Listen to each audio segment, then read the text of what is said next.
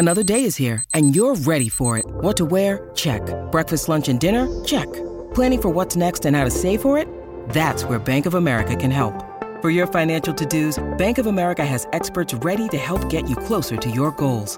Get started at one of our local financial centers or 24-7 in our mobile banking app.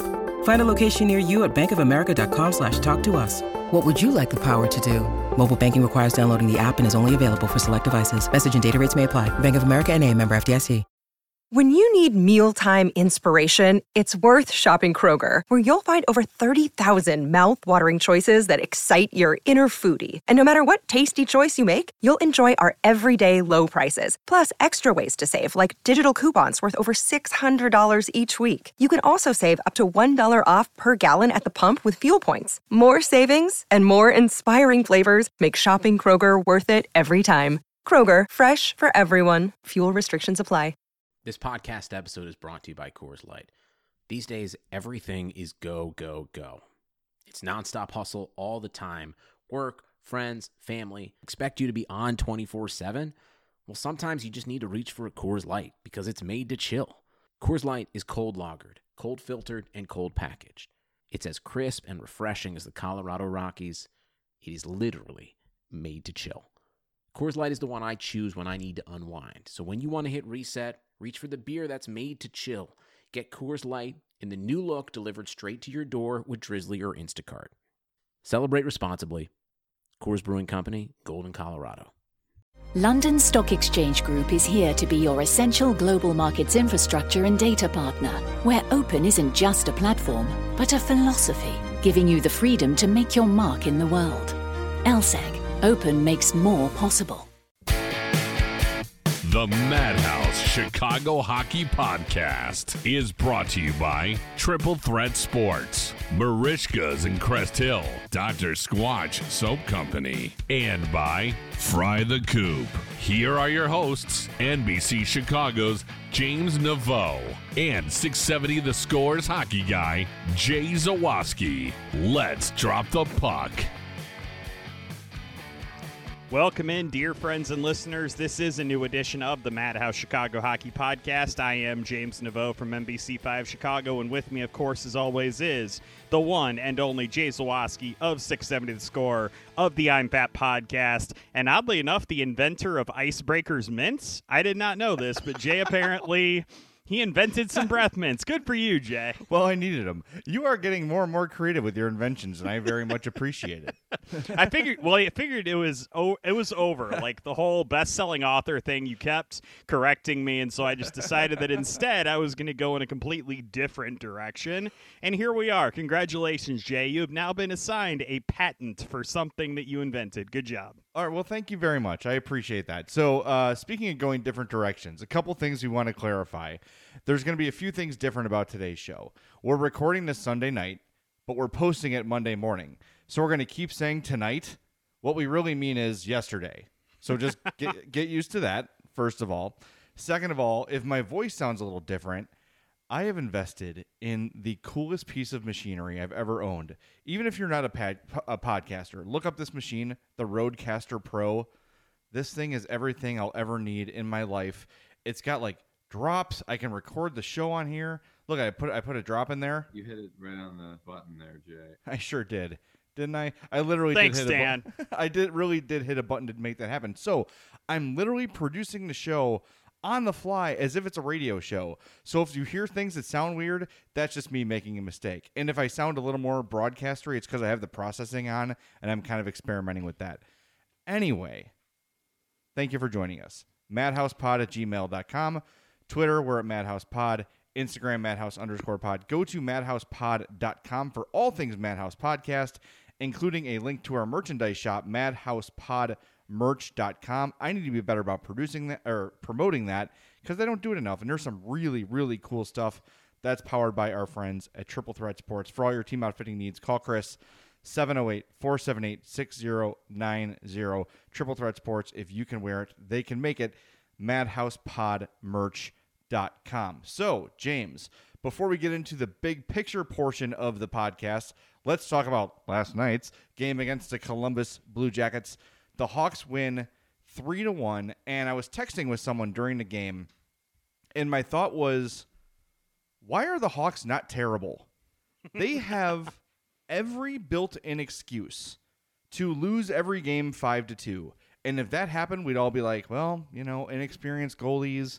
You've got a bunch of big injuries. You got a bunch of guys on the COVID list, and it's just too much to withstand. Instead, the Hawks have been competitive, arguably good. And what's holding them back is what we've talked about a couple times their lack of overall firepower. They just don't have a lot of guys that can put the puck in the net. But overall, how can you not be pleased with how they've how they've played over the last what five six games? Yeah, uh, obviously, other than the first game in Nashville, I think I think we can kind of throw Yeah. that one onto the trash heap. But I think the if we're going to look at this and just say to ourselves, okay, what's the big difference for the Blackhawks this season? Obviously, last year coming into it, they had great goaltending with Crawford and Lehner, right? We were extremely worried about that, that there was going to be a big drop off in that. But Kevin Lankinen has been just a revelation in goal, obviously. He he's gonna start drawing some attention, I think, around the league if he continues to play the way that he has. And the Blackhawks may have really unearthed something with him. And I know he's only played in six games, but you have to give him a lot of credit for how well he's been playing to kind of start out the season. And then when you look past him, when you look at the rest of the team, we came into the season, we were uh, justifiably concerned that they weren't going to have Kirby Dach, they weren't going to have Jonathan Toews, they weren't going to have Alex Nylander. We were worried about this, and now they're going through all of these COVID absences, which is kind of exposing their lack of firepower, as you kind of alluded to.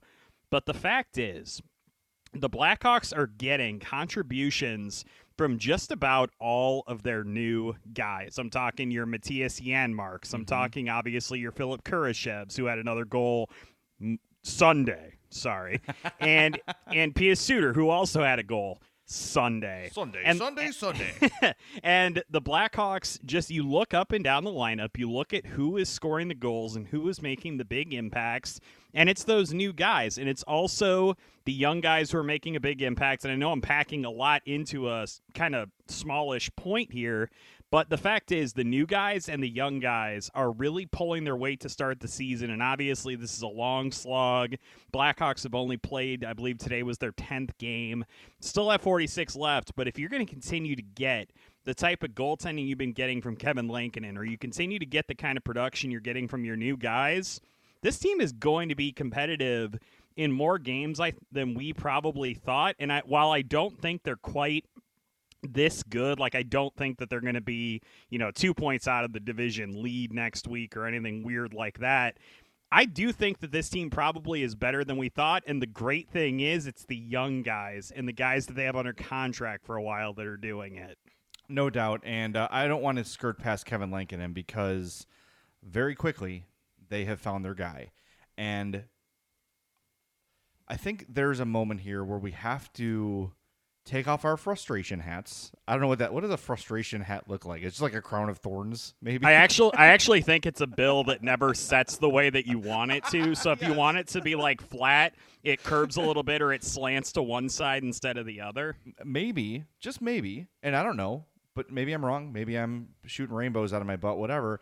But maybe Stan Bowman knew that he had a good goaltender and Kevin Lankinen. Maybe Jeremy Colliton knew. Here's another thing. This supposedly porous Hawks defense has done a pretty decent job recently of shutting down teams. And look, this game, Kevin Lankinen played really well, but you wouldn't mm-hmm. call this a goalie win. The Hawks deserve to win this game. And every game, your goalie's going to have to make some huge saves, definitely. And maybe you could say Colum- for Columbus, it's a goalie loss. But, you know, Lankinen isn't having to be the second coming of Patrick Roy for Hawks to win games here. Uh, they've been playing pretty consistently. And when you look at their time, I asked this- question on Twitter the other night when people were kind of pissed after the last Columbus game. I said, ask yourself this Do you believe the Blackhawks are underachieving? And some people said yes because, of course, some people are going to say yes. But really, I don't know how you can find yourself honestly saying yes. This team is is they're not performing as well as I thought they would, mm. or should. Maybe should is a better way to put it. Okay, so I'm gonna obviously. I think I kind of alluded to this a little bit in my answer to start with, but I do think they're overachieving a little bit. Probably. I, I do think that Kevin Lankinen will come back to earth a little bit. I'm not convinced it's going to be some type of like crashing down type of thing and he's going to be terrible because I think that the tools are there for him to be consistently good. And I can't really point to Malcolm Subban or Collin Delia and say that with any type of confidence at all. I right. think the Blackhawks, like you said, may have found something with him. And I know we've discussed that before, that he was the guy that kind of was on the periphery. We wondered what kind of ceiling he was going to have. And I'm not saying he's going to be the second coming of Corey Crawford and, oh, wait for 10 years of dominance and, you know, being underappreciated in Chicago and blah, blah, blah. But when you look at the ingredients, when you look at what he's put on tape in his first six NHL games, I think it's pretty obvious that he has that mix of athleticism, poise, and discipline in the crease that I think that he, at the very least, is going to be a really serviceable NHL goaltender, and at best, could definitely be more than that and could start creeping his way up towards the bottom end of maybe some top 10 conversations at some point. Obviously, not saying he's there, obviously, not prognosticating and saying that he's going to be, but you can see it. You can see the blueprint. You can kind of see the ingredients that are there. And I'm not sure if you agree with me or not, but that's really what I'm observing with Lankin. And I'm very interested to see A, whether he can keep this up, or B, if he hits adversity, how he deals with it. It's a good question, and that's sort of you know we've seen a lot of like Collin Delia is a good example too of a guy who made his debut and was like awesome. It's like what the hell? Where'd this come from? And then you know with time sort of fell back to earth. The only thing that worries me about Lankinen is his depth in the net. And I think part of that is a little bit of an experience, a little bit of, I don't want to say nerves, but just being ultra, ultra careful. But every game that's gone on, we've seen him show more confidence, leave the net more, challenge shooters, poke check guys, as opposed to just being like, I'm going to be as safe as possible. Right now, Kevin Lankinen has a 937 goals or save percentage. That's good for seventh in the league. It's actually when you look at it, one, two, three, four, it's actually fifth in the league. And of like actual starters, it's first in the league. If you want to look at guys who get the bulk of the starts for their team, 1.97 goals against average, a sub two goals against. Given up seven goals in his last five games. I heard Eddie Olczyk point out at the end of the broadcast today. And you're sorry, right. Sunday. Sunday. Why, damn it. We almost made it. Bleep me. Bleep me, I say. Use the board. we made it 10 seconds. 10 minutes, damn it. Anyway, um, but I mean, those numbers you can't shake a stick at. He has been awesome. He is the Hawks starting goalie. And there are some people that play um, Hockey Ultimate Team for the NHL 21 mode where you sort of like, as the season goes on, they add different versions of guys, different cards. And I think the original Kevin Lankinen was like a 75 overall. Well, they just released an 80 overall Kevin Lankinen, which isn't that great. Um, but people are just, he's very popular on the auction market. It's like 35,000 coins for him. Too much, too rich for my blood. But it's just people are starting to notice Kevin Lankinen. And I think, you know, the the national Detroit game was a big part of it. Same with Pius Suter or Pius. Everyone says it's Pius. I'm gonna have trouble getting used to that because it is Pius, and I, we've been saying it wrong the entire time. I'm right there with you, buddy. Yeah. Um, but, but these guys are announcing their arrival, and and the Hawks are surprising some people. And look, they're not. They're still like they're going to be a bottom of the of the league team. But when you start to daydream, right, and you look ahead at this team, and you add Kirby Dach, and you add hopefully Jonathan Toews and you add Alex DeBrincat to a lesser extent, you add Alex Nylander, and all of a sudden, this is a really solid young team with some solid young pieces. And it's it's happened pretty quickly here because we didn't know much about Kurashev. And again, Kurashev, Suter, all these guys can and probably will have substantial drop offs, right? But it's safe to assume that Ian Mitchell is going to get better. Mm-hmm. Uh, you hope Nikita Zadorov gets better because he was a flipping disaster tonight last night, Sunday night. Uh, so there's there's room for growth from some guys, and there's probably room for some decline from some others. But when your team's healthy, you're not going to have Kurashev on your first or second line. That's going to be a right. third line, fourth line guy where he's going to get better and easier matchups. I don't know, man. I, maybe it's just the euphoria of a good win on a Sunday night, but I am feeling way more optimistic about this team and kind of the future of this team than I have in a really long time. All right, you know what, Jay? Let, screw it. Let's just do it, man. We're 10 games into the season. We're feeling uh, a little frisky, I think, on the podcast uh, this evening. Always. Um, we, but let's look at the Central Division, right? And you said the Blackhawks are probably going to be a bottom half team in the NHL, and I do agree with this assessment. However, I do have to ask you out of the teams in the Blackhawks division, would you be stunned if they hung around that conversation in that four seed range to get into the playoffs for at least a while here? I don't know if they'll hit a big wall, but if they can still produce at the level they've been able to produce, missing some guys who are honestly key pieces to this whole thing, your DeBrincats and your Wallmarks. I think they can hang around that four seed. I don't think they're obviously as good or even close to as good as Carolina, Dallas, and Tampa. But if you're asking me if they could hang with Columbus, with Florida, with Nashville, maybe. I don't, I'm not. I'm not ruling it out. Like I, I still think the Red Wings are probably you know bottom eight. They're at number eight to me, but that four to seven range, I think they can hang with those teams, and I think they've proven that in the games that they played against them. My question is Nashville. That team should be better, but you talk about a team with no firepower. Good lord. Like that like I don't know. They do not have a lot of scorers on that team. They got some really solid defensive pieces, but what's left of Pekka Rinne, right? And, and I don't know. I I'm still looking at the standings here, and I see. Oh, look, the Hawks have nine points, and Florida has eleven, and Florida's in first. Well, Florida's played six games. Yep. Carolina's played six. Dallas has played six. Yep. Tampa's played six. The Hawks and Columbus have played ten. Yeah. So it's, you know, th- don't just look at the standings. You got to look at the games played. I'm also basing it on the the how they played those teams when they played them. Obviously, except for Carolina, and we'll get to pop that cherry on Ugh. Tuesday. Yikes.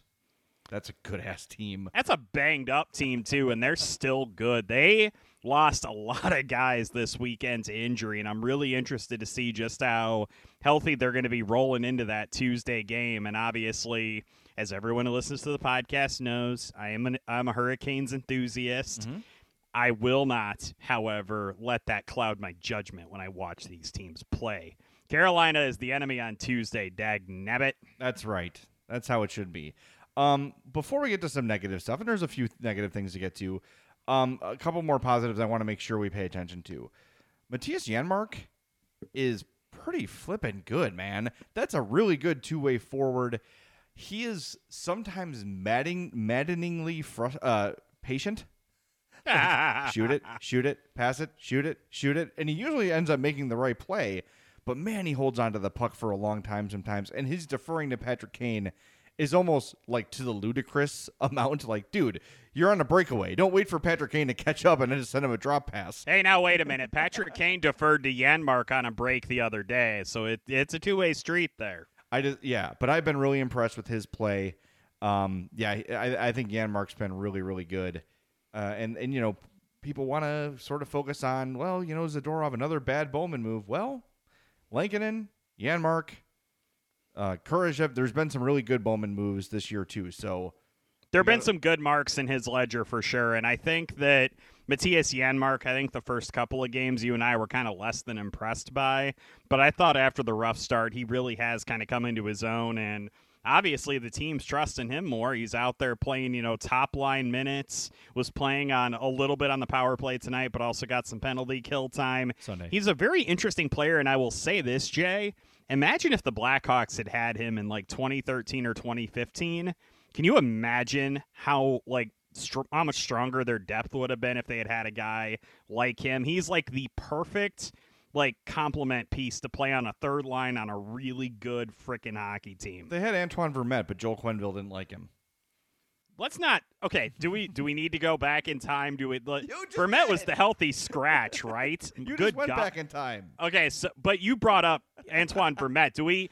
It was him and Ta Tabo that got like scratched in a 2015 game, right? I think it was just Vermette that got scratched, but your point is correct. That yes, I could have sworn it was both of them, but anyway, Maybe. it was it was dumb. Don't do that again, Joel. Oh wait, he's gone. Never You mind. can't. Yeah, no one. he no longer controls either of their fates. Never mind, Joel. Sorry. All right, and one more thing I want to mention. Um, oh, you know what? I want to give you your point because you tweeted this to me. The fourth line needs some credit. The Hell Hawks, yeah. The Hawks have this endless supply of Hagel, Highmore, Reese Johnsons. Like they just have like a camp for fourth line grinders. And it's like, Yeah. well, oh, this one's hurt. Call this one up, and they're like, wow, that guy's really effective. He's a really effective fourth liner. Man, if they could just do that with first liners. Yeah, I know, right? If they could only, if they only had that kind of factory for the snipers on the team, but it, just watching the game tonight, you were just kind of paying attention to what everybody was doing on the ice, and it was just amazing watching Reese Johnson in his first NHL game just come out there and immediately make an impact. And it wasn't just on any guy. He first play he made his I think it was his first shift. He dumps the puck in and everybody's like, "Oh, dump and chase. God, this is always so stupid. The Blackhawks can't do that." He not only got the puck back, he got it off of Seth frickin' Jones mm-hmm. behind the Columbus net. Reese Johnson ended up with seven hits tonight, was all over the place it's literally been contagious the entire fourth line all season long even if they haven't been generating scoring chances which i think they were probably the top line tonight in terms of Corsi just because they were generating some really quality chances One, It's the- two, and four in possession tonight. it is the fact that they're able to go out there and not only do that, but also to do what fourth liners need to do, which is hold the other team in check.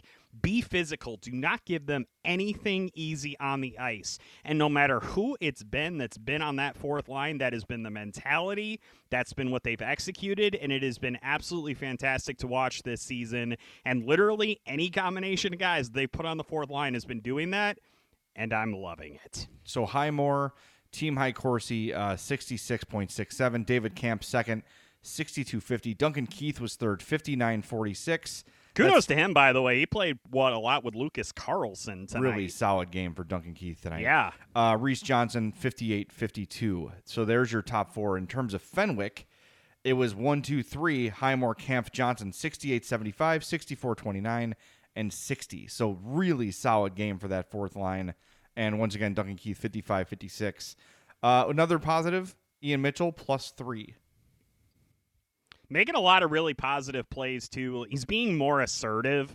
I've noticed. I've seen him pinching in a lot more lately, and that's something obviously they're going to need Ian Mitchell to do. And I know that part of the thing tonight was they needed to feed him some extra minutes because Lucas Carlsson took that shot off the kneecap, which, as I told uh, Ben Pope of the Sun Times, that would have liquefied my entire leg.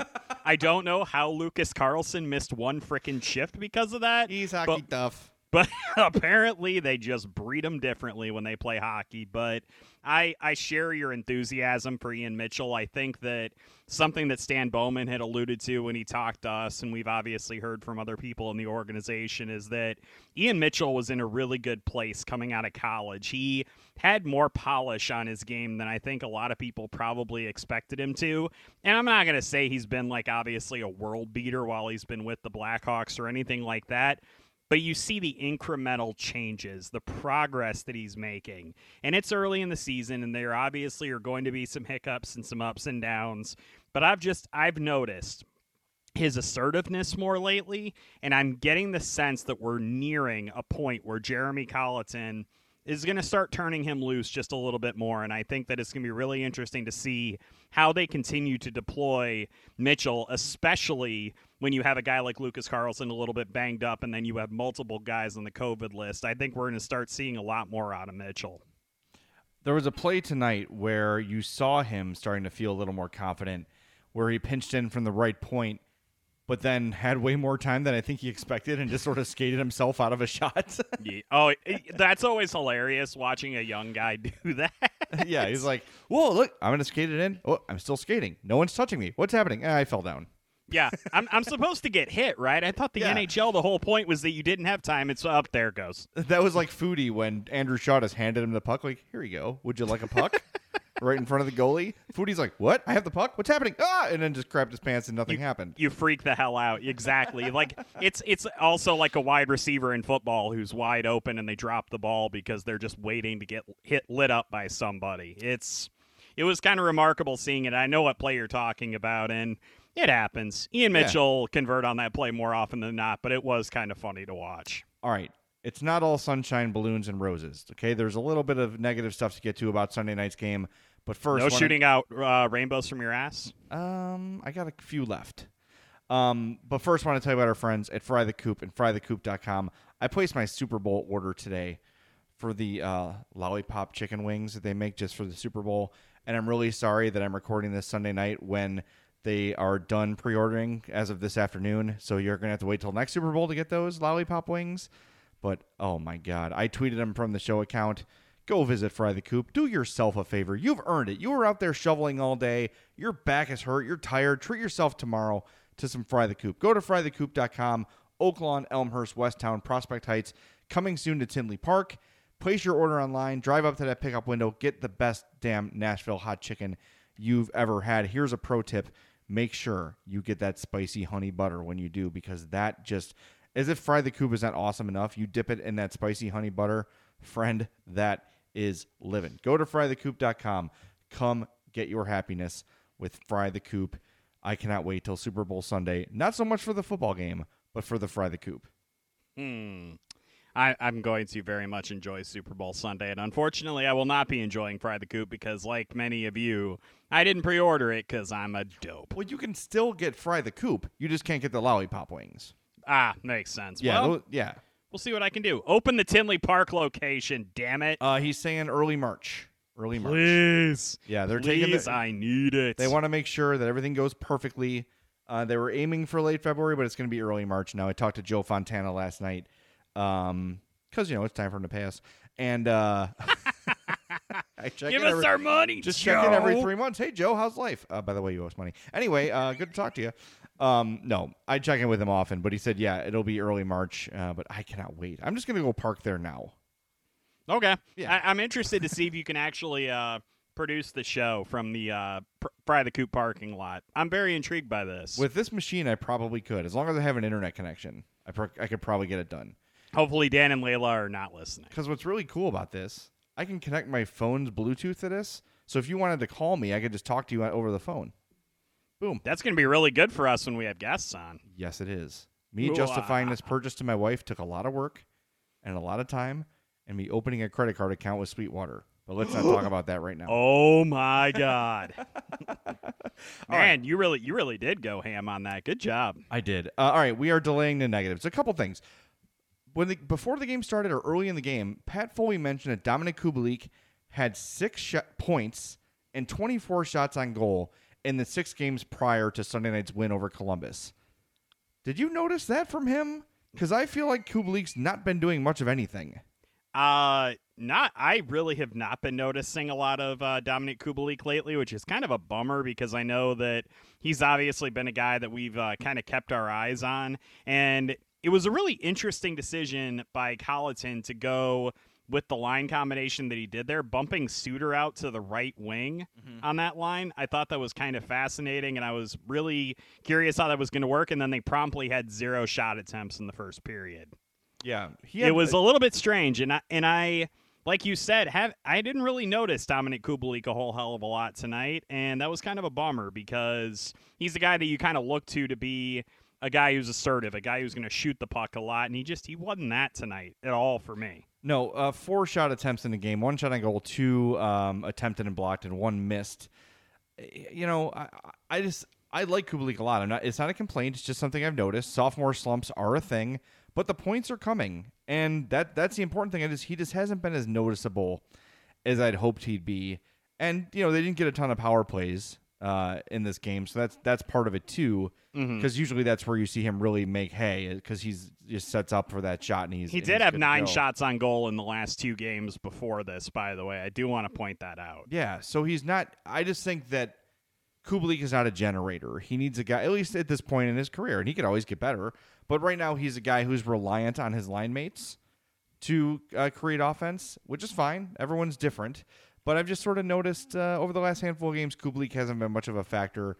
But even last year, he was a bit of a streaky guy. Like he would have four or five games where he's absolutely on fire. Then maybe there'd be a week where he'd, you know, pick up two or three points there, here, and there, but not anything consistent. That consistency when it comes for Kubalik is going to be great.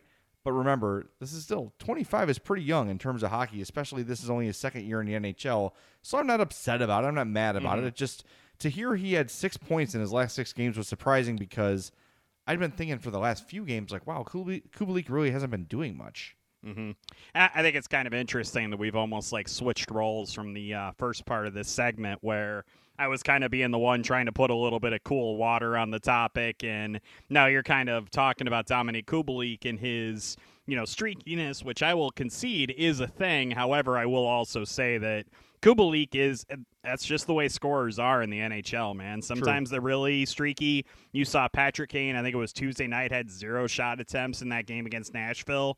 Came out the next night just absolutely on fire. Had a goal and an assist tonight. Had three uh, three shots on goal, I believe, in the game. That stuff's just going to kind of happen. And I am really intrigued, though, by one of the points that you made about him not being a guy who can kind of generate his own offense, right? Like, that's a character trait that we've seen a lot with Patrick Kane over his career is that he always gets put with the, you know, the clods, the guys that are just like, all right, go do something with this guy. Good luck. And then he always does. I wonder how do you solve that with Dominik Kubalik? Who do you put him with, Jay Zawaski? If you put on the specs and you become Jeremy Colliton, who's Dominik Kubalik skating with in the next game? I don't know if I'm changing anything. It's just something I noticed. You know, I, I don't know if I'm gonna mix up the, the way the lines have been. I think they've. I, I'm pretty happy with the lines. I'm happy with the way they've played. I just, it's just specific to him, and it's just something to keep an eye on. And I think you're right. And and I, I maybe I was overstating my. I'm not, I'm not frustrated. It was just something to keep an eye on. Just he just wasn't very noticeable. But mm. I just think I think the way they had the lines tonight, until guys are back from COVID, I think they make a lot of sense. They're pretty well balanced. Uh, You know, even I know that Soderberg t- took the opening face off. He was with Sean Hagel. I just sort of like the way the lines look now. And what's encouraging too is you know Kurashev as a uh, as like a full time center. If this early in his career, also won sixty percent of his faceoffs. I- I'm happy with the lines. I think they need to keep them the way they are. I just think specifically Kubalik, I just want to see a little more from him. I want to see him be more of a be more of a noticeable factor. Yeah, he might be picking up points here and there, but I want to see him be someone the opponent has to worry about on a night in, night out basis. You want to see more of the guy who had the uh, power play wherewithal. I'm trying to remember which game it was where he just took, I think it was like four shots on the same power play before he finally scored. That's the kind of guy that you want to see him be more often, is what I hear you saying. Yes, definitely. Uh, and maybe it's a an aggressiveness thing. Maybe it's a just getting used to the line mates sort of a thing. But um, you know, we've seen him be an unstoppable force for short pieces here, and right now he's not. Nothing that I think indicates any sort of big picture drop off or anything to really worry about. But it's just something I want to keep an eye on because I think lately he's been a little bit of a passenger. Can we talk about Calvin DeHaan if we're going to start talking about negatives? I uh, wow. all right. So I think he's been really good. I okay. There's here's the thing with him that I'm not quite getting, and that is just his propensity to have really solid games punctuated by really poor defensive moments. And I'm thinking of moments where he's come off the boards and allowed a push up the side of the ice as he did in one of the Blackhawks early games. May have been the second or third game of the season he did this. Or he gets caught flat footed in the neutral zone and gets burned by for a two on one that turns into a goal. Or a situation like tonight where he basically stepped out of Boone Jenner's way and then basically took the rest of the play off as the play developed and the Blue Jackets scored. I'm not saying that DeHaan is bad or he's having a bad season. I'm just seeing too many moments like that where he's kind of ceding the high ground in terms of skate speed and then not making up for it by trying to get back down the ice. I'm noticing that a lot. And I'm not sure that I like it because I think as the season wears on and he gets more wear on the tires and kind of gets a little bit more exhausted, honestly, as guys tend to do in the NHL, I'm concerned that that might be a thing that kind of continues to happen. I'm I'm looking for you to talk me off the ledge on that basically. Well, I don't know if I. I mean, Calvin DeHaan is ideally on a really good team a number four defenseman, right? right. On this team, he's not. He's top three. Def- I mean, you probably say Keith Murphy, then DeHaan, and he's playing 22 minutes a night, and he he's just the way the kind of player he is with the skills he has. He's not very fast. He's not very fleet of foot. He's in good shape. He's strong. He's a smart player, but sometimes, like we've said about Brent Seabrook over recent years, his body can't keep up with his mind. So there's mm-hmm. going to be some times where more skilled guys are going to catch him off guard and blow past him. I think, though, for the most part, he's been really, really solid. But for a guy who, and I love Calvin DeHaan, awesome dude, great teammate, awesome interview, all those things. Realistically, he's a four or a five on a really good team. If if it's a Stanley A Cup contender, five? Oh, that's that. I don't know, man. That On a- on a I feel like the Cup expect. contender, I still feel like the expectation should be higher for him than five, even on a contending team. Um, I'm trying to think if you put him on, you know, one of the Blackhawks Cups team Cup teams, Keith Seabrook. Would he be better than Keith Oduya. Seabrook? Not, he wouldn't be better than any of those guys. You are right, but that was also a freakish team with two basically all-pro pairings. Like that. That's very rare in the NHL. Yeah, all right. Then I'll call him a four. How's that? That works. And I and I also I also do want to point out again, I'm not saying that he's No, obviously having a bad season or he's not living up to expectations or anything like that. It's just those types of moments, like I said, do call to mind later in the season when you're in the third game of three games and four nights and you've already played 35 or 40 games this season. Are we going to see more of that? Because it's not fun. And like you said, it th- he is a very smart hockey player. That play tonight, though, you just can't let that happen. I'd rather him take a penalty in that situation, kind of, you know, take Boone Jenner down. You're not going to give up a penalty shot. You'll just give them a power play. Like, that's fine. But to stand aside and let him go and then not chase him down and basically let Connor Murphy try to clean up the mess, you can't be doing that. And that's not something that a guy like Calvin DeHaan should be doing. And it's not something that a lot of these younger guys that are on the Blackhawks are doing. They're usually the ones busting their humps to try to make up for mistakes. And I just I expect a little bit more out of Calvin DeHaan. It's all. It's just something that I think that we need to keep an eye on moving forward this season, in my opinion. Three high danger chances against uh, DeHaan. The only person with more in this game was Connor Murphy with four. Um, but you know you got matchups and stuff like that. Sure. Um, but yeah, I, I, you know, there there are going to be moments where you see Calvin Hahn be like, well, he just can't do that, right? Like, Yeah, I don't have that speed. Goodbye. right, right, right. But I think overall, he's been very, very steady, which is what you want from a guy in that role. You know, I think steadiness is what you want. There's going to be better games than others, but I think big picture, I think Calvin Hahn's been probably what you would expect him to be. Maybe maybe a tick better than what you'd expect. But Okay. I, I think your concern about you know a game every other night with that kind of mileage on a guy at that age with that sort of injury history that will wear on him and you're going to see him lose a step at some point here um, and that's where you hope the hawks being as young as they are becomes an advantage at some point right where the, these guys are just have boundless energy and they're not all banged up all the time whereas you know you get these young guys some playing time and uh, you know when the when the old vets are getting tired these young guys are still going that's the hope so Get Boqvist and Beaudin back in here and spell a guy like DeHaan in a situation like that. I do think that it minimizes the chances of that. But again, just something that if we're kind of looking for negatives with this team, it's something that I noticed tonight and realized I had noticed a few other times. And I was just curious if that was. I don't know, something worth paying attention to, especially if we think they can kind of maybe hang around playoff contention, you know, in the month of February, something like that. No doubt. And one more thing I want to get to too, and uh, this is guy has been kind of a punching bag for Hawks fans since he got here because of who he was traded for. But uh, Nikita Zadorov was really, really bad tonight, and there have been a handful of games where he's been just awful.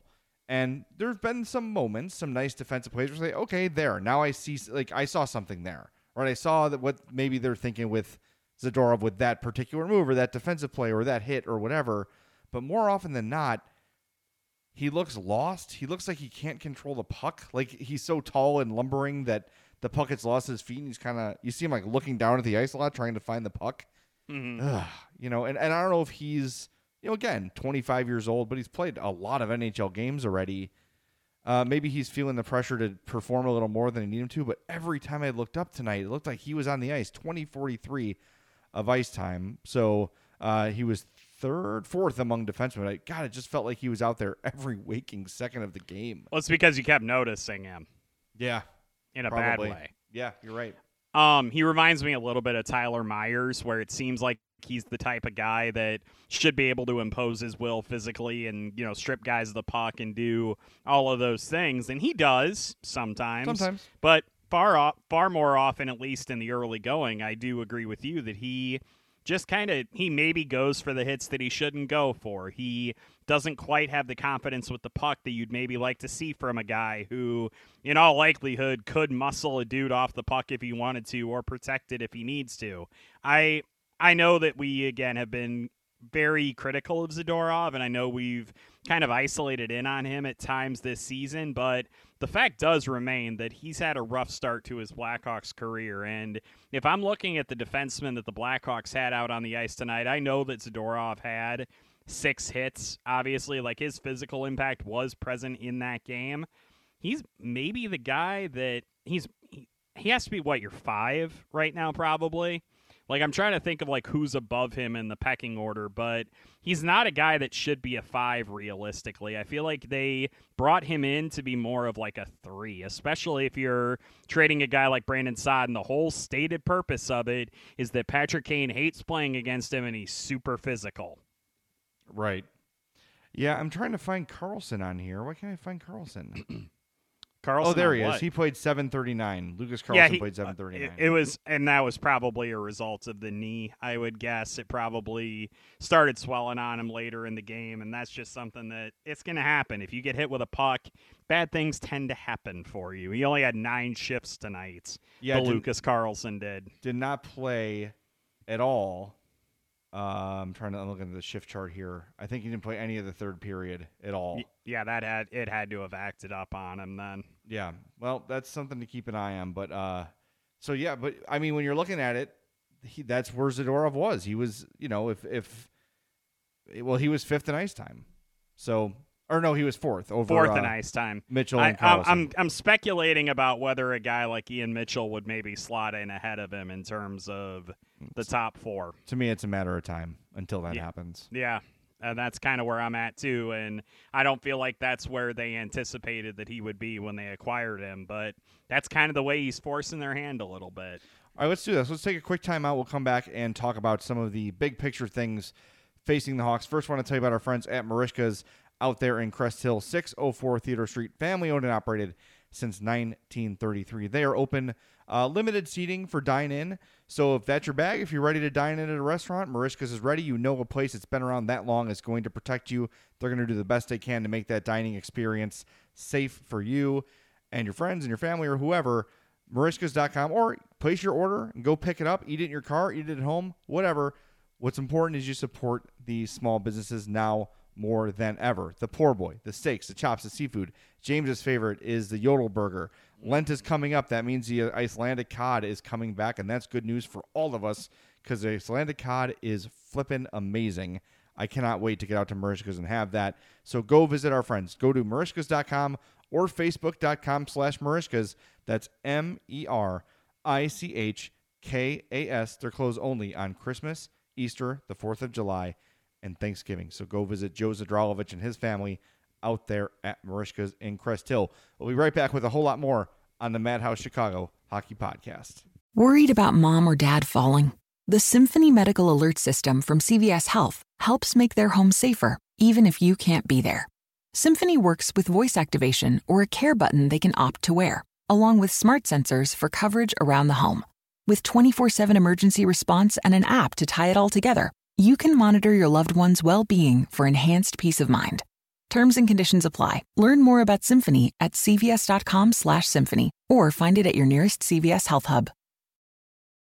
London Stock Exchange Group is here to be your essential global markets infrastructure and data partner, where open isn't just a platform, but a philosophy, giving you the freedom to make your mark in the world. LSEG, open makes more possible.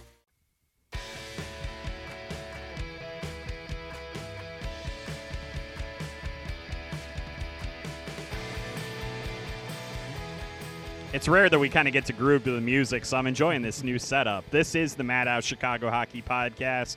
We've been talking all about the Blackhawks victory Sunday over the Columbus Blue Jackets. We do want to get into some of the bigger picture things kind of facing the team, including the COVID list, the challenges that lay ahead this week. But I did want to mention something we had talked about in the last segment. Jeremy Colliton was asked about Lucas Carlsson's leg injury, says he is unsure whether it is a day to day thing or a longer term mm. thing. So doesn't sound super confident in uh, Lucas Carlsson's health moving forward, and that's obviously just another hurdle the Blackhawks will have to overcome with five players currently on the COVID 19 protocol and no real idea of when they're going to get any of them back. What was the term you used earlier when you said if you got hit with a puck like that, what would happen to your body? I believe my leg would liquefy. yes. Well, hopefully that's not what happened to Lucas Carlsson because he's just been another young Hawks player that's been really impressive. Mm-hmm. Yeah, and, and obviously we haven't seen a ton of him this season. It was going to be a really good opportunity for him with having uh, Boqvist and with Beaudin both out of the lineup. But Carlsson obviously was starting the game out tonight with Duncan Keith. He was going to be a guy that was going to get a pretty good look with a really good NHL player, and it just is a bummer that that happened to him. Hopefully, he can get back sooner rather than later. But like I said, just that the fact that they have so many guys out of the mix right now, we kind of mentioned this a little bit early in the show, but I think it bears repeating they have every reason right now to just have absolutely no zip, no energy, no ability to generate offense, no nothing. I mean, Lucas Wallmark was playing really good hockey earlier this season before he got put on the COVID list. You have Alex DeBrincat, who was starting to come around and was really looking good on their top line. He's out of the mix. You're missing your top power play guy on the defensive side of things with Adam Boqvist. Ryan Carpenter had just scored a goal and now is on the COVID list as well. It's kind of remarkable, honestly. I wasn't totally sure they were going to play the game tonight. I was a little bit concerned about that, but it seems as though they're confident they're going to be able to kind of get a lid on this and to kind of get it under control. I'm curious though how this impacts them going into this week, missing so many guys at so many key positions. Well, and going into this week where you're about to take on the Carolina Hurricanes and the Dallas Stars, two of the best teams in hockey uh, definitely two of the best teams in a division. We talked about, you know, coming up, it's going to be a good test for the Hawks, Nashville, Columbus. Okay, not too bad for those four.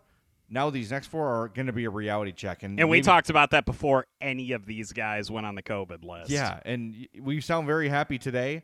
Um, in four days or so, mm, mm, check on me. check on me in four days, and we'll see how I'm doing. Yeah, it's uh and, and, it's something that we had kind of circled these games on the calendar and we had discussed them a lot. I know Carolina and Dallas just played tonight, and Carolina ended up pulling it out in the shootout.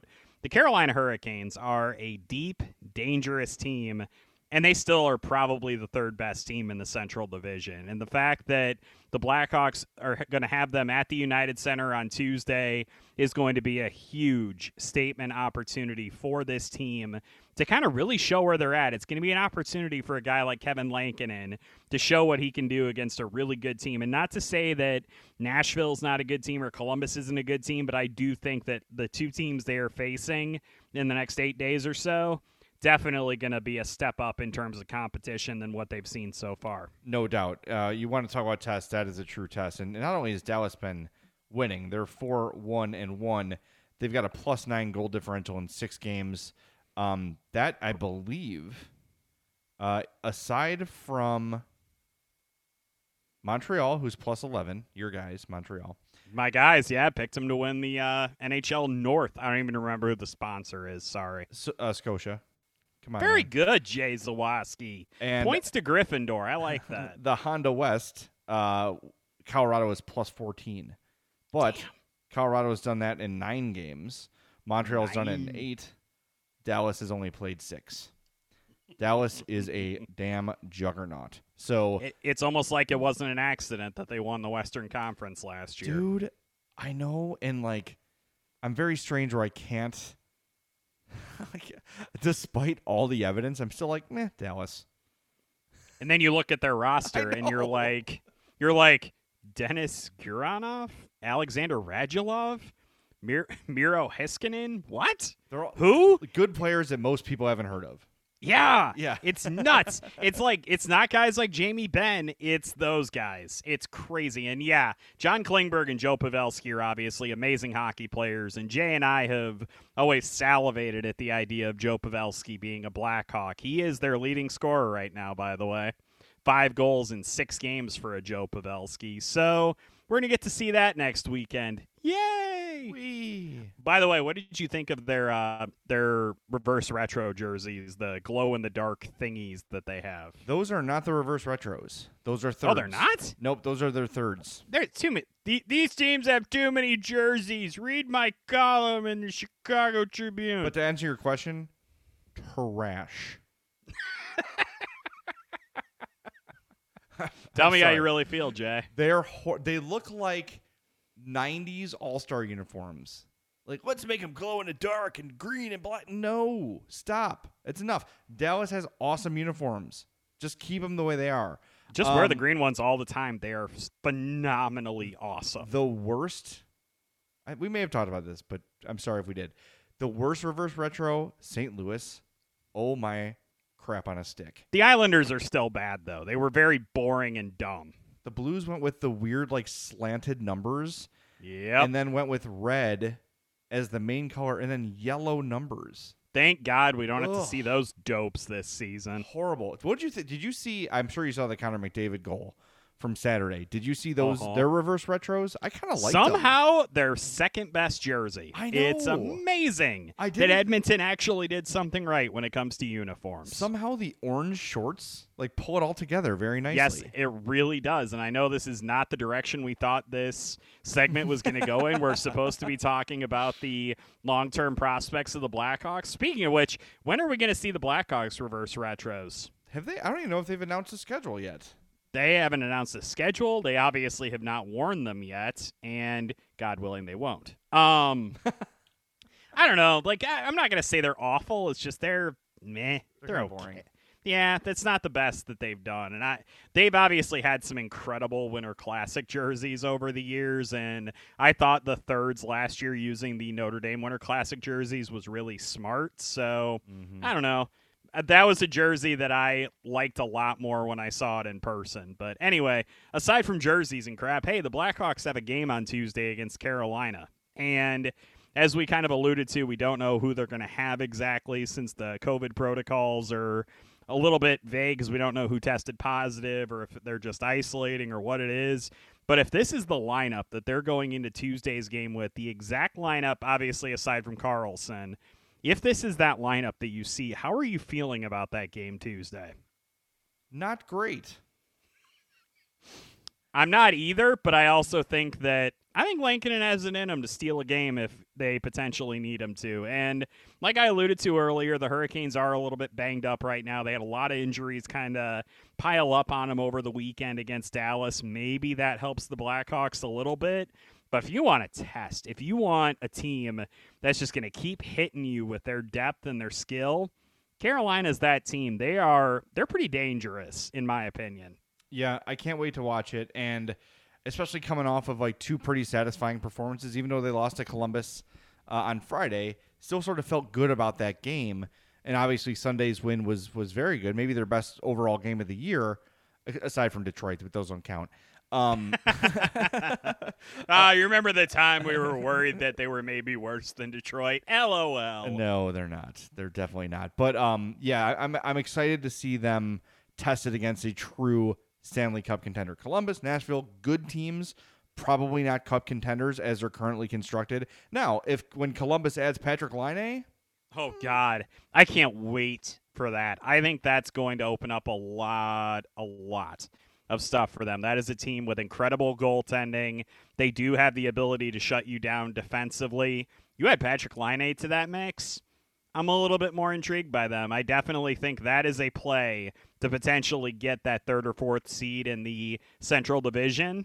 I could see it working out pretty well for them. I kind of like uh, Roslovic too, the other kid they brought in in the Mhm. trade, lifelong Blue Jackets fan, which is pretty cool. I was watching NHL Network uh, that day the trade went down, and, and he was interviewed by the Blue Jackets. I don't know who their play-by-play guy is, but I guess he's been since the beginning. And Roslovic was like, I'm so excited. I've, I've been a Blue Jackets fan since I was a kid. I'm like, that's not a thing. The Blue Jackets aren't old enough. That's exactly what I was thinking. I was like, how can you be a lifelong Blue Jacket fan? Oh my dear God. That's how. He's a baby. He is a, a baby. I ate a baby. All right, before we wrap up, I have good news for you, James. You ready?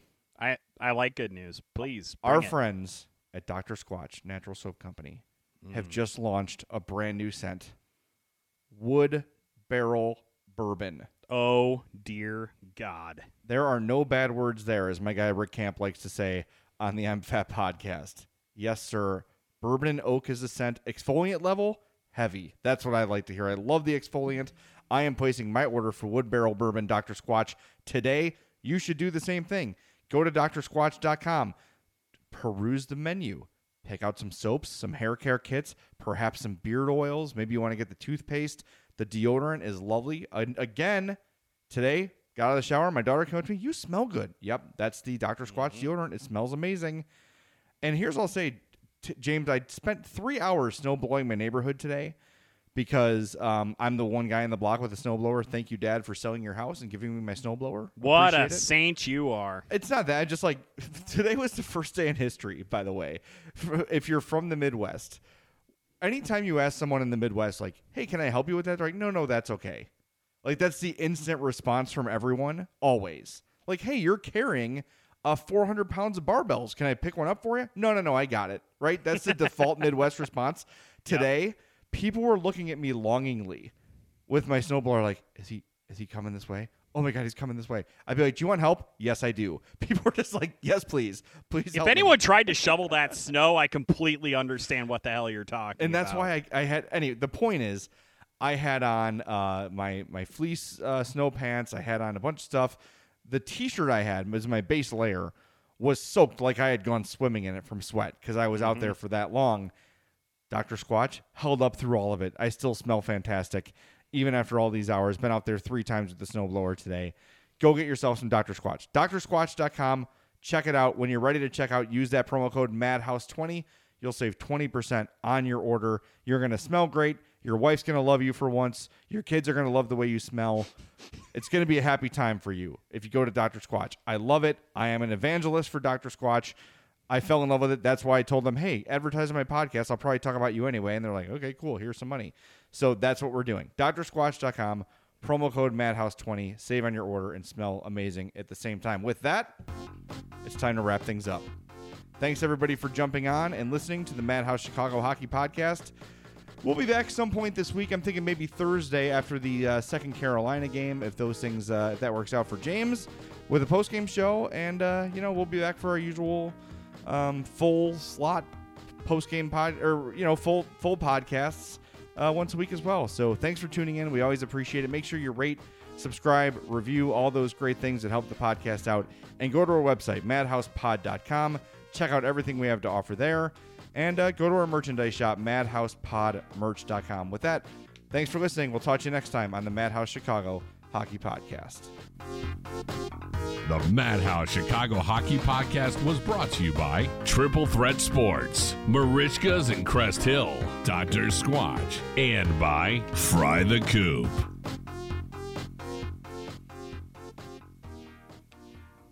At Acuity Insurance, we believe the things you do for your business are heroic, and you deserve someone equally heroic to protect them. We put our all into covering your business so you can focus on the things you love most. That's the power of heart. Acuity Insurance, wholeheartedly for you.